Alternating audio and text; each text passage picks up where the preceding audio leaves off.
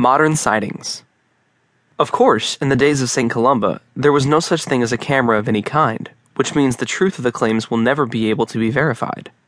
Thankfully, people are still curious about the mystery surrounding the loch, and over the years, there have been a couple of sightings that include photographic evidence. 1933.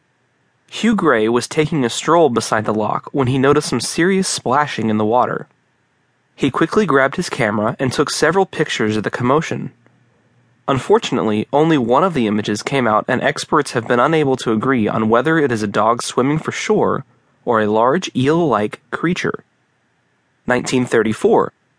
If you have ever seen a photograph of the Loch Ness Monster, this is probably the one.